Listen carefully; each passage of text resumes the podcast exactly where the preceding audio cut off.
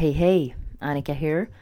So, this episode will be historic because it is the first time ever I stand up in my recording studio recording. Uh, if you want to know why, it's because I gave away my really comfortable office chair to my son. We changed his room so that he can do his homework upstairs instead of downstairs. So, yeah, I didn't think it through like all the way. Uh, he now has great facility to do his homework. My office and recording studio is, yeah, well, ergonomically it has changed. So they say it's good to stand up, right? Sit down way too much. So it's a good thing.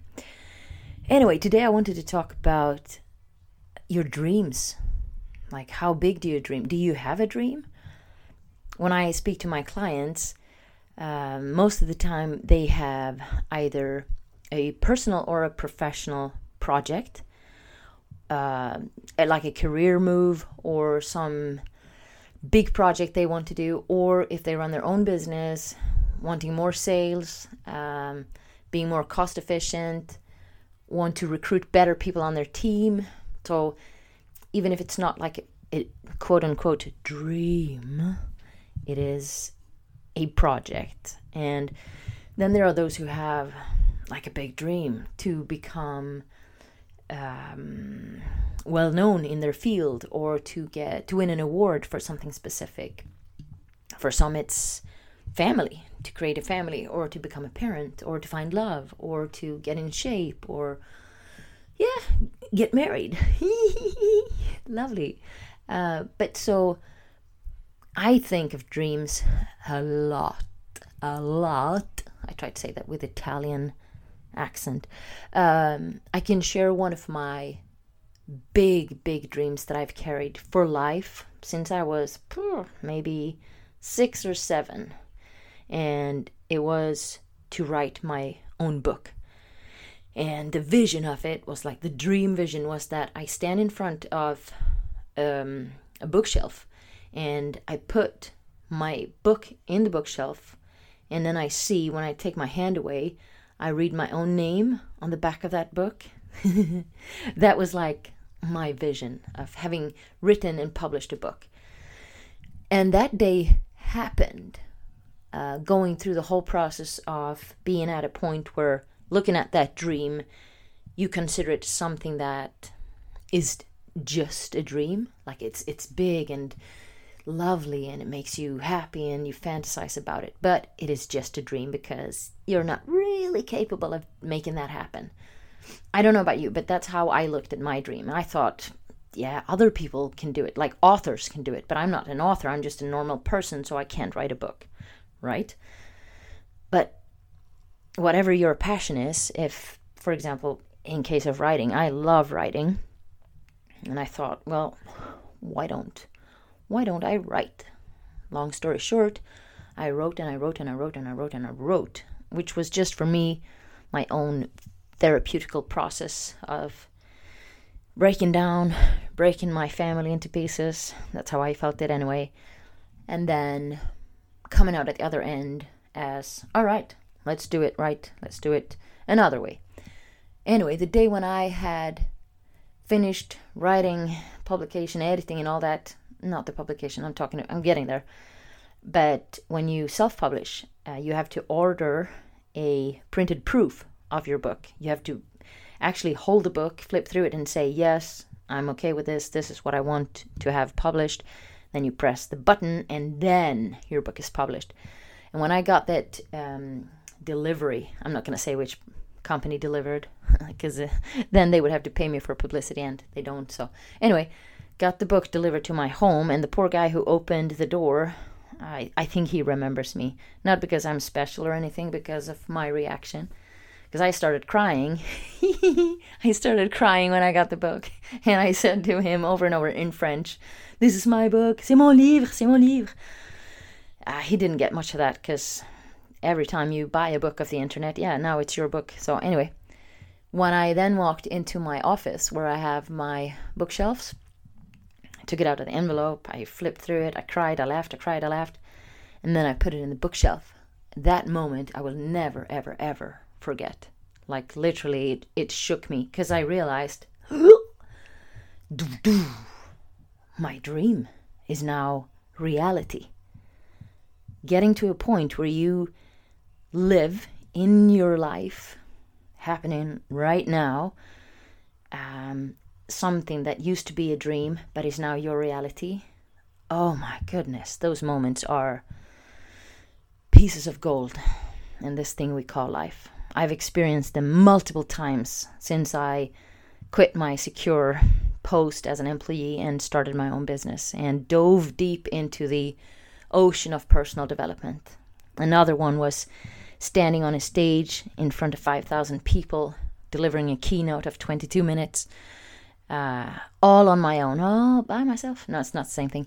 Standing on a massive stage, like half a football field. Um, just, oh, what a feeling.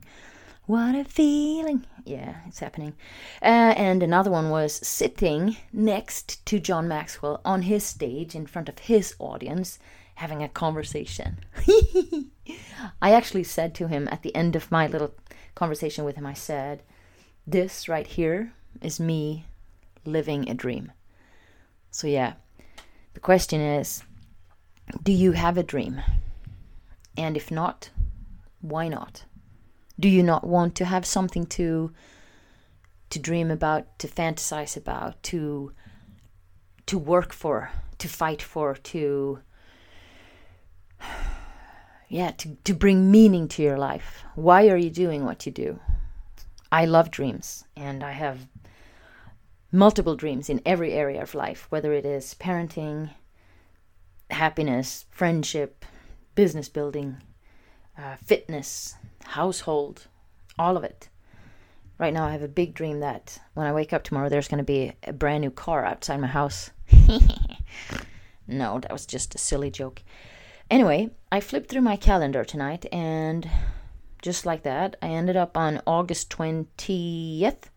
I read August 17 and I wanted to say 20th.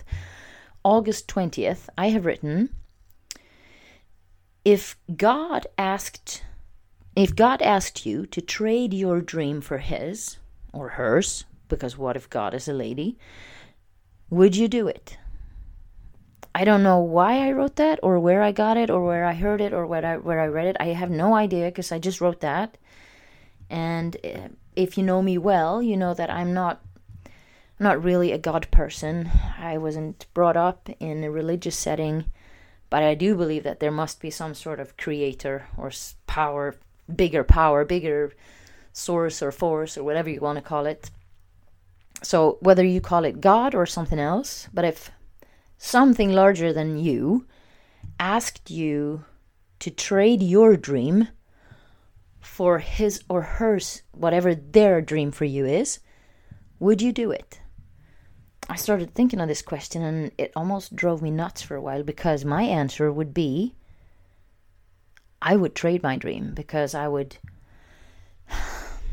I'm not going to say assume because if you've heard one of the past podcast episodes, never assume anything because you're most likely going to be wrong.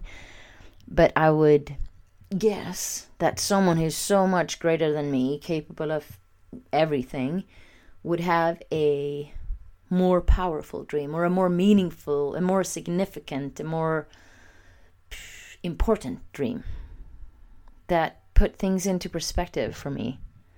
Like, are you dreaming big enough? Are you dreaming about the right things? Hmm. Makes you think. So, I would love to hear from you. Do you have a dream?